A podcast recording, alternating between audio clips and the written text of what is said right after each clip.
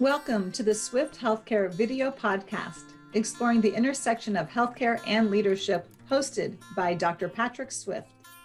SwiftHealthcare.com is your resource for healthcare professionals to find coaching and consulting to engage, restore, and transform yourself and your organization.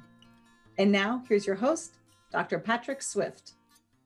Welcome, folks, to another episode of the Swift Healthcare Video Podcast. I am delighted that you're here, and I have an amazing guest for our episode two, Dr. Robert Pearl. Welcome back to the Swift Healthcare Video Podcast, Dr. Pearl. It is a privilege to be back, Patrick. Looking forward to it all week long. I'm glad, I'm glad, I'm glad. And we are talking about your book uh, that is coming out, Uncaring how the culture of medicine is killing doctors and patients. I'm going to say that title again. It is packed. Uncaring how the culture of medicine is killing doctors and patients. And in this episode, last episode, hopefully you've dialed in and heard that one. This episode, we're going to be talking about doctors. We're going to be talking about providers. And it wouldn't do justice without giving a little intro for Dr. Pearl here. So, Dr. Pearl, bear with me. And listeners, please uh, take this in who you're listening to. This is Dr. Robert Pearl. He's the former CEO of the Permanente Medical Group, the nation's largest medical group at the time he was there in 99 to 2017, former president of the Mid-Atlantic Permanente Medical Group, 2009 to 17. He's led 10,000 physicians, 38,000 staff. These are people that get up in the morning and report to work. We're looking at 50,000 plus that he's supported. Um, 5 million Kaiser Permanente members. He's been, listen to this, named one of modern healthcare's 50 most influential physician leaders, and you're listening to him right now. He has uh, authored several books. I'm going to touch on that, but he's also hosting podcasts, Fixing Healthcare, another one, Coronavirus, The Truth. And then he has a, a newsletter, Monthly Musings on American Healthcare. He's a regular contributor to Forbes. And the first book, uh, I'm sure we'll touch on, one was Mistreated Why We Think We're Getting Good Healthcare and Why We're Usually Wrong. Holy crap, that is such a great title. Uh, and then this new book coming out, Uncaring How the Culture of Medicine Kills Doctors and Patients. With that said, the intro, Dr. Pearl, let's just jump right into it. And you have done some amazing things. I want to ask you number one, thank you for being on the show. Thank you. And two, uh, we're talking about providers. Folks, this book that's coming out is supporting Doctors Without Borders. All the all the proceeds of the book goes to Doctors Without Borders. He's done some really cool stuff involving Ebola, response to tsunamis, and I've got to pick his brain uh, just because now I've got him. Share some insight, being that we're talking about providers, we're talking about professionals, we're talking about physicians. Um, what was your experience supporting providers, physicians, um, particularly, um, but supporting providers in response to Ebola and uh, the tsunami? The tsunami was fascinating because it was a lot more than just physicians. A lot of psychologists actually participated because the mental health issues of the people in Sri Lanka, which is where we went along with Doctors Without Borders, uh, was tremendous. So this happened, people may remember, uh, a little over a decade ago. A tsunami hit the area. Uh, it was the day after Christmas. Mm. we knew that there were a lot of people who were uh, killed, harmed, and about to be harmed because the upcoming yep. diseases, whether the communicable diseases and the contaminated water or the uh, malaria that invariably would come. And so we worked with Doctors Without Borders uh, to figure out how we could send teams of volunteers there. I sent a secure email out to my physicians. Uh, they 10,000 of them. And I said, how many? The day after Christmas? Day after Christmas. So half of them were on vacation with their family. And I said, how many of you would be willing to volunteer? Remember, they're not going to get paid. Uh, we'll provide the supplies, we'll provide the transportation, but they're they're on vacation. This is their vacation to go to Sri Lanka. And then, of course, I'm a physician, so I had to provide informed consent. Number one, there may not be any food. Number two, the water could easily be contaminated. And number three, there's been a civil war for 20 years. I figured maybe I get five or six. Over 200 people volunteered wow. that week. Oh. We ended up sending 10 trips, saving oh. tens of thousands of lives, providing the psychological mm. support to Aw. them, avoiding uh, malnutrition, avoiding uh, uh, death from diarrhea, avoiding malaria, all the different pieces depending upon how the epidemic happened. And then we sent teams to Guatemala after the earthquake struck there. We sent teams to the south after Hurricane Katrina. To Louisiana, we sent them. It's a great story. They arrive there, and the police have a barricade up so no one can come into the area where Katrina's been. So what do they do? They rent a car at night and they go around the police barricade so they can get in there and provide care to these people who are in tremendous need. And then Ebola comes, uh, Liberia, and the physicians there, and they're all physicians in this case because you need infectious disease expertise and emergency expertise. They actually have to have IVs going into their arms while they're providing care because they're wearing the protective suits that are so hot it's 120 degrees inside the suit. Oh my God. They're alive unless they're receiving IVs. Oh my God. Yeah. And this to me is the amazing piece, Patrick. I talked to everyone who came back. Now just try to think about what it's like to be there in that 120 degree suit. We're sitting there in the midst of a tsunami with knowing that there's civil war around you or the hurricane debris of, Yeah. uh, of Central America. I have never seen happier physicians than the ones who went there. It made me think about all the trips that I've done. I fixed kids with cleft lip and cleft palate. I've probably done a dozen trips to Central South America, to some other countries as well. You know, you go there, you work 12 hour days. The ORs are not air conditioned. The food is rice and beans, and everyone comes back fulfilled. Now, think about in the context of burnout. Yeah. What is missing? Yeah. It's not the comforts, it's not the money, it's the mission and purpose. Yeah. I think that we have lost that. And that's mm. part of why I wrote Uncaring how the Yeah. culture of medicine kills doctors and patients. Because I think some of it, much of it has been done to us, but much of it we've done to ourselves. And hopefully we can get into that in greater detail so Yeah. that people can start working on ways to minimize the harm that they're experiencing. Yeah, your story, um, it brings tears to my eyes. You're just talking about these people who are um, volunteering. I mean, it, it's hope. You speak about hope, Dr. Pearl. There's so much pessimism and confusion and misinformation and and sarcasm and negativity. And your story of expecting five and you get 200, um, people putting them their their lives at risk, um, uh, giving up not only just vacation but risking their lives um, in Liberia and, and, and, and Sri Lanka. And, and these are stories of, of the reason why we go into healthcare. We all want to make that difference. Healthcare people are mission driven people.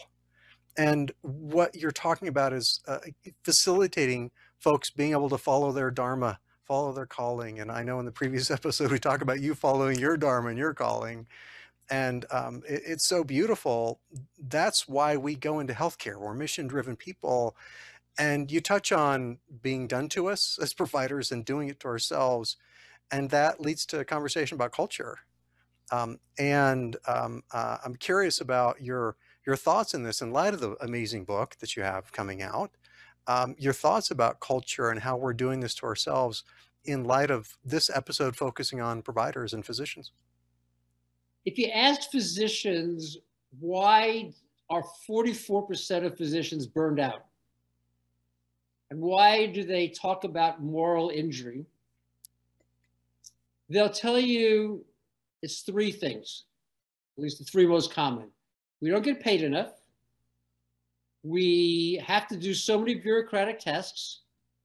And the computers in the exam rooms and the offices are so slow and clunky, they make us spend a huge amount of time documenting rather than providing the care. That is maddening, I got to tell you. And they're all right. All those three things are there. But I wrote the book because my first book, Mistreated, was about the systemic issues. And as I went around talking to people and I researched areas like burnout, there was still a piece missing. So let me give you a couple of examples. The people who are paid the least are pediatricians, but their rate of burnout is not that high. primary care has a much higher rate of burnout than pediatrics, even though the salaries are higher. What was even more amazing to me was the specialty that had the highest rate of burnout, over 50%, is urology. Now think about it. Urologists make almost a half million dollars a year. It's not the salary. They're making as much money now as they did in the past when they had low rates of burnout. And compared to orthopedics or ophthalmology, they make just as much money, but they have 20% higher burnout rates. So how do you explain this? It's not the lack of salary because they're making a lot more than primary care right. and just as much and even more than the other specialties.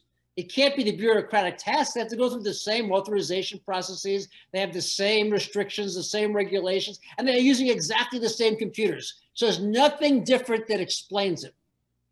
But, if you look at the data over time, you start to see an interesting phenomenon, which is that urology used to have a low burnout rate, similar to some of the other surgical specialists specialties. And then what happened almost a decade ago is that the National Preventive Care Oversight Groups decided that the PSA, the prostate specific antigen that's used to find prostate cancer, was causing as much harm as good as people underwent a huge number of biopsies and other tests. And people were also discovering that, lo and behold, not intervening had as good a long term expectancy in a lot of cases without the risk of impotence and urinary incontinence. And so the number of cases they did started going down. Now, why is that important? Because in the hierarchy of medicine, it's not rational. In the hierarchy of, of medicine, the cooler the procedure, and this robotic prostatectomy, it's like the Star Wars of surgery, gave urologists this high cred. esteem and status. Cred.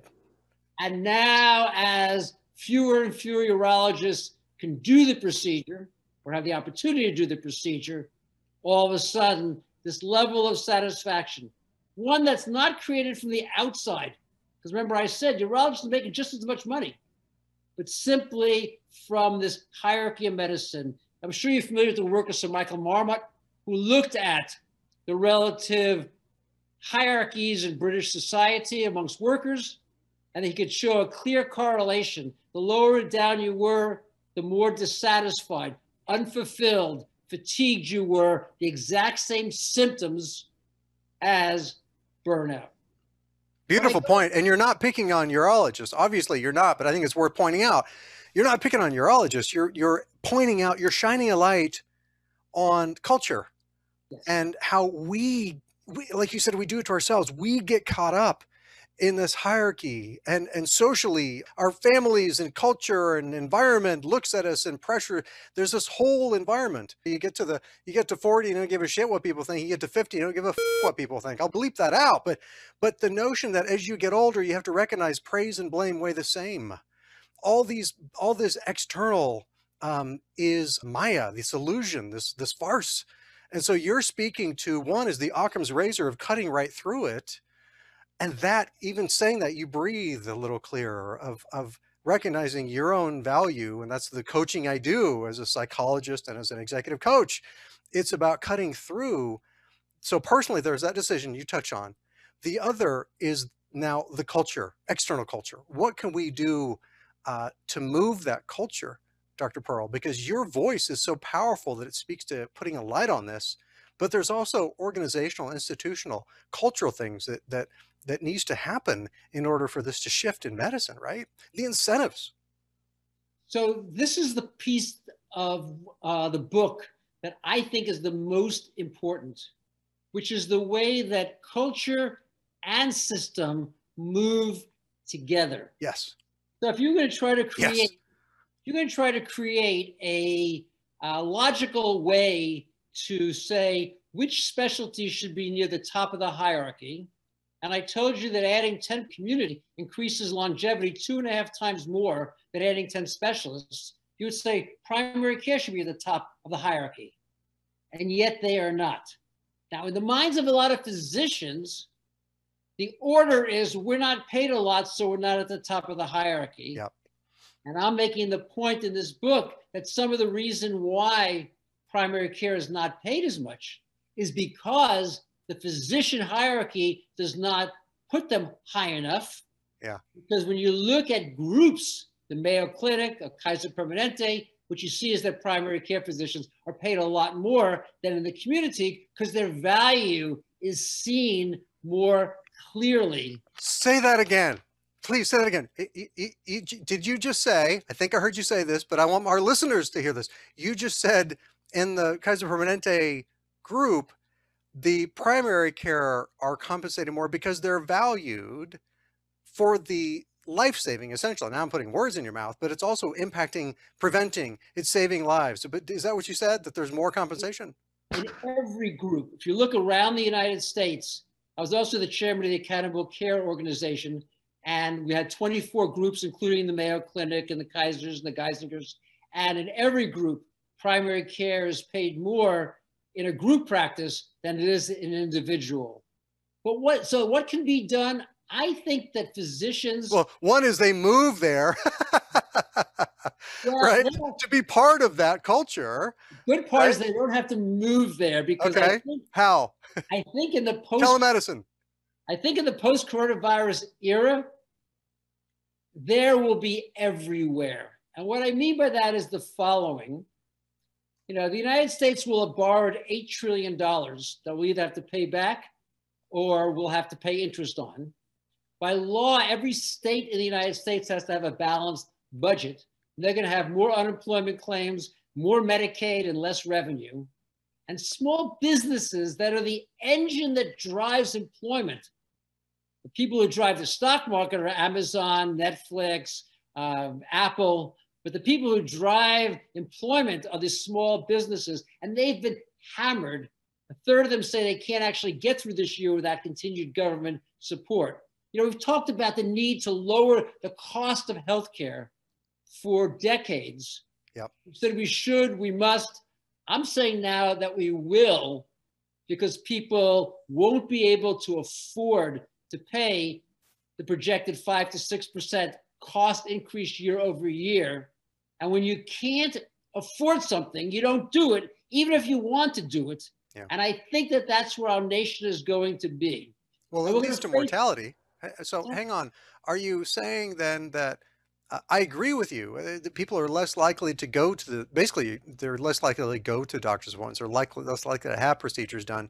They're less likely to get care. They're le less likely to get screening. So then mortality increases and then there's death. Uh, we're, we're talking about more mortality. So where where is the where is the solution here? How do we how do we get how do we address this before the tsunami um, of poor care comes because well, of lack of access, because of lack of resources to be able to pay for it? So if you look at the options you have, where you have a budget that cannot be exceeded, a fee-for-service system which providers can just do more and more can't work. Agreed. So you have two options. We'll either ration care, yeah, or we'll transform care under a single payment. The technical word is capitation. And here's where the interesting part starts. Yeah. Which is that the physician culture that for decades has avoided progress because it's been the interest of physicians and hospitals and others to be paid in a fee for service type way. When that's, that's no longer possible and the choice shifts into one of rationing versus capitation, I think we're going to see people start to move forward. Not everyone at once, but some people will move forward. I'm hopeful it's going to be similar to when Roger Bannister broke the four minute mile. Once some people are doing it. Ah. as you know, it, it was thought to be impossible. Yeah. And then within three years, there were 10 people who had done it. Because now, once you're in a capitated system, you see the culture start to change. And what do I mean by that? Your lips to God's ears. Well, what you see is that in a capitated system, prevention becomes far more important. Primary care becomes far more important. Patient safety, avoidance of complication from chronic disease, all of these become positive. And when you and this have, is a provider, this is a provider of focus, right? And so satisfaction goes up. exactly, The- the exactly. provider experience goes up. The, the quality of life, there's work life balance, all the, the benefits there is a sea change for us as providers with that kind of model. where you, ha- you start to have the control, but you also have the risk. And this is why I think it's the risk aversion of physicians that's kept them out of the model. But once you have the risk, you need to find ways to obviate it, which means you've got to form groups working together in collaborative and cooperative ways, which I think psychologically is far better than everyone out for themselves. You have to find technology that's going to work. I mean, look what happened in COVID. All of a sudden, physicians start doing 60 to 70% telemedicine. Yeah. Patients got better care. Everyone's talking about is it as good? The fact I can address your problem right now rather than telling you to come back. I mean, when I was the CEO in Kaiser Permanente, we set up a system whereby if a patient was seeing a primary care physician, this was pre COVID, and the physician wanted to send a referral, rather than sending a referral, we created a video link with a specialist. Dermatology was a great example of this. I don't know what it's like in your community. Most places in the United States, there's a six week wait. The primary care physician, rather than telling the patient, call the dermatologist, took a digital picture, sent it to a dermatologist who was assigned that day to oversee this entire area for, for quite a number of physicians. And within six minutes, there was an answer. So care was started that day, not six weeks later. How can you say that's inferior care to seeing a doctor in his or her own office six weeks from now? That opportunity, physicians will figure out. And I have tremendous faith that they will do the right things for patients once the incentives align and the culture evolves. You said something profound to me in another conversation we had, in which you said, You tell me the incentives, and I will tell you the behaviors. Is that what you said? Am I quoting you correctly, or the outcomes? You, you tell me the incentives, and I, you, you said, You tell me the incentives, and I, I can tell you what's going to happen. I can tell you how people are going to behave. Yeah, yeah, yeah. The commonly used business school phrase that somehow in, me- in the culture of medicine, we don't think it's true. We don't think that the 30% of procedures that we do that have been shown to add no value. And I'm talking about by the Mayo Clinic and the New England Journal of Medicine summaries of this, that somehow it's the right thing to do because the culture of medicine tells us somehow that it's okay the reality says that is money we could be better investing, whether we want to invest it in prevention, whether we want to invest it in more primary care, whether we want to invest it in better education to make up for what's happened in COVID, whether we want to invest it in development of cities. I can come up with a lot of reasons why it is wasted. It makes us overlook things like surprise billing. I mean, the fact that we not only give people bills when they come to get care because we're battling an insurance company and we put the patient in the middle and then the hospitals that employ us sue the patient when they can't pay and we talk about moral injury Yeah. talk about inflicting harm the culture doesn't let us see it you're the psychologist but to me it's like a fine-grained sieve it seeps out and i believe that it erodes the purpose and the mission and I think that it contributes to the 400 suicides of physicians a year, Yeah. I Grossly underestimated, too. both doctors and patients. Yeah. Yeah. Ah, yeah. Incredible. And this episode is your message is one of hope in the face of, uh, you know, full circle in the face of acknowledging physician suicide, the, the degree of suicide in providers, and quite frankly, in the country and on a global scale, providers around the planet right now, moral distress, everything we're going through, to the scope of this conversation about the culture of the self inflicted wound and this wound we're born into in medicine. In a previous episode, we taped together, Dr. Pearl, you acknowledged uh, culture from the 1800s. And so the environment we're working in. And beginning this episode, when you brought tears to my eyes talking about Liberia and su- the, the tsunami, this is, there's such sacrifice um, on the part of our, our patients and on the part of our providers there is such sacrifice, and that is heart. And what you speak of, your message here, is one of courage, the, the courage to do something about this. And your book is about that, is it not? Uncaring, uh, the culture of medicine kills doctors and patients, it is. And I point out in it one last thing. Again, Please. you're a psychologist, so you're more of an expert than I am in this, but the five stages of loss or grief that Kubler-Ross has Yeah. defined. And my understanding is they really can't be avoided. And so the viewers should understand that they may not feel it's going to be necessary. They're going to deny the change is going to be there. And I hope that they're right. But I don't think they will be for the reasons that we said.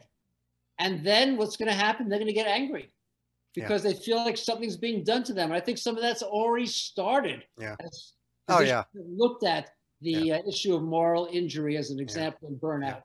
Then what happens third? They start to bargain. Okay, I'll do it Tuesday and Thursday, but not Monday, Wednesday, and Friday. I'll do it for some patients, not others. And then they get depressed. And I'm worried about that phase. And I'm hoping that they're going to get through that phase to acceptance, which is not the same thing as saying it's what I want. Correct. Just saying under the circumstances, it's the best option that's there. And I'd be uh, amiss to not also mention the article I'll be publishing in Forbes Please.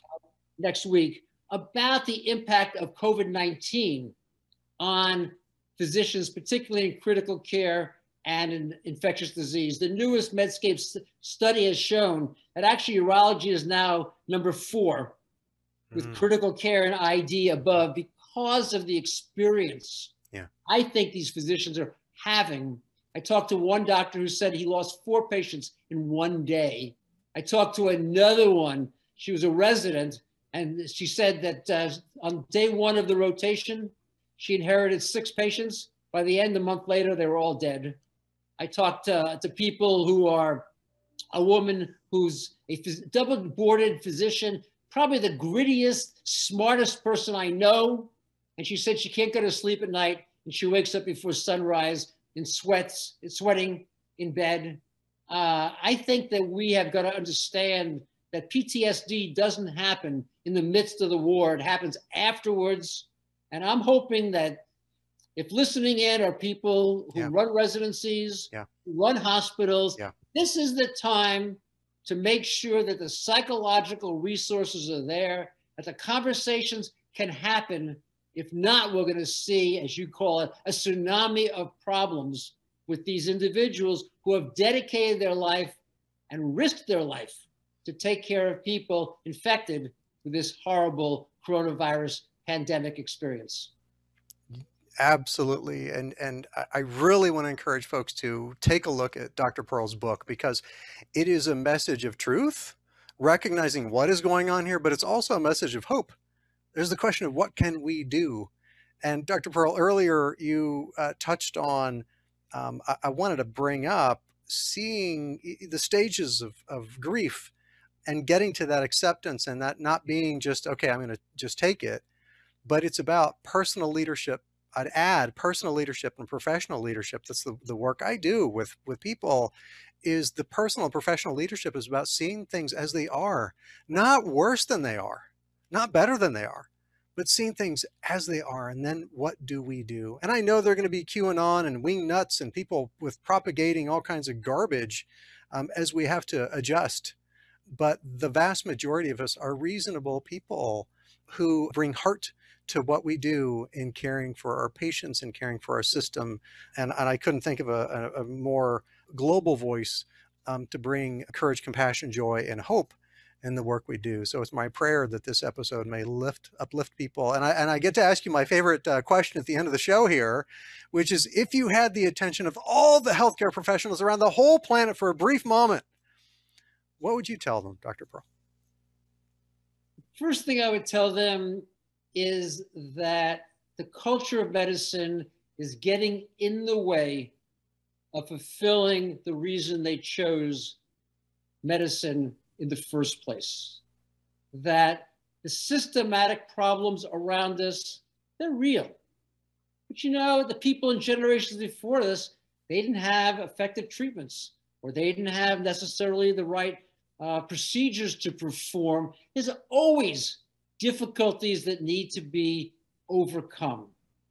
And in this particular situation, I think the physician culture, and again, I call it the physician culture, it's really a clinician culture. It's just that I'm more knowledgeable about physicians, is getting in the way.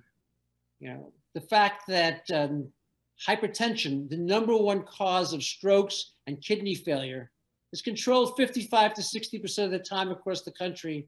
And there are groups, large medical groups that control it 90%. That's not a criticism, it's just a fact, as you point out. The question is, what are we going to do about it? In the last episode, we talked about racism and the fact that Black patients don't receive the same care as white patients. There's systemic issues as well. But the things that we can control, again, you're the psychologist, but my sense is start with what you can do rather than starting with what you can't do. And what you often will find is that you start to do the things that you can do to raise quality, to provide care that's more convenient, that's more compassionate, to be able to make care more affordable. Lo and behold, you're going to discover that the happiness and fulfillment that you experience, whether it's a combination of gratitude or it's a combination of being generous, is going to come back and have people become more satisfied. I go back to the tsunami experience, the international experience.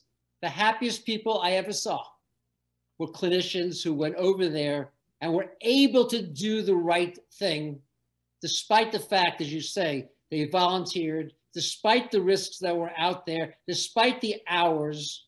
We need to work to change the system, but we also need to work to change the culture. Incredible, incredible. Dr. Pearl, if folks are interested in following up with you, learning more about your podcasts, your newsletters, the book, uh, where can they go? The best place to go is the website, robertpearlmd.com, robertpearlmd.com. They can order the book, pre-order the book, and if they pre-order the book, they'll get the signed book plate, the discussion guide, they'll get the uh, bibliography, and they'll get the book delivered to their home on the first day it's available. Uh, they can also get a lot of other information on the monthly musings, on the articles that are being written, the opportunity to broaden the knowledge. And in all of my monthly musings, I always ask for reader feedback. And when it comes to this book, I'm encouraging people, please read it. If you love it or you hate it, if you agree with it or disagree, let me know. That's how I learned. And I want to learn from all of your viewers and from all of the people who already are following the things that I get a chance to write and say. It's just a privilege to be able to work to transform medicine on behalf of people. And I appreciate all of your viewers who are going to come along on the journey. I pray they do. And he does read his email, folks. And and the proceeds of the book goes to Doctors Without Borders, a tremendous organization that is running healthcare for those who can't obtain it around the globe. Yeah, love them. Love them. Outstanding. Dr. Pearl, it is a pleasure and an honor. Thank you so much for being on the Swift Healthcare podcast. Thank you so much for the heart and courage, joy, and compassion that you bring to the show. Thank you, Patrick. I've had a lot of fun, and I really appreciate you taking the time and educating your viewers. I can't wait to hear their feedback. Thanks so much. Thank you for listening. Please subscribe, rate, or leave a review about the show on your favorite platform and learn how to support the podcast as a patron at swifthealthcare.com where you can also find the show notes and all of our episodes. Thanks for joining us.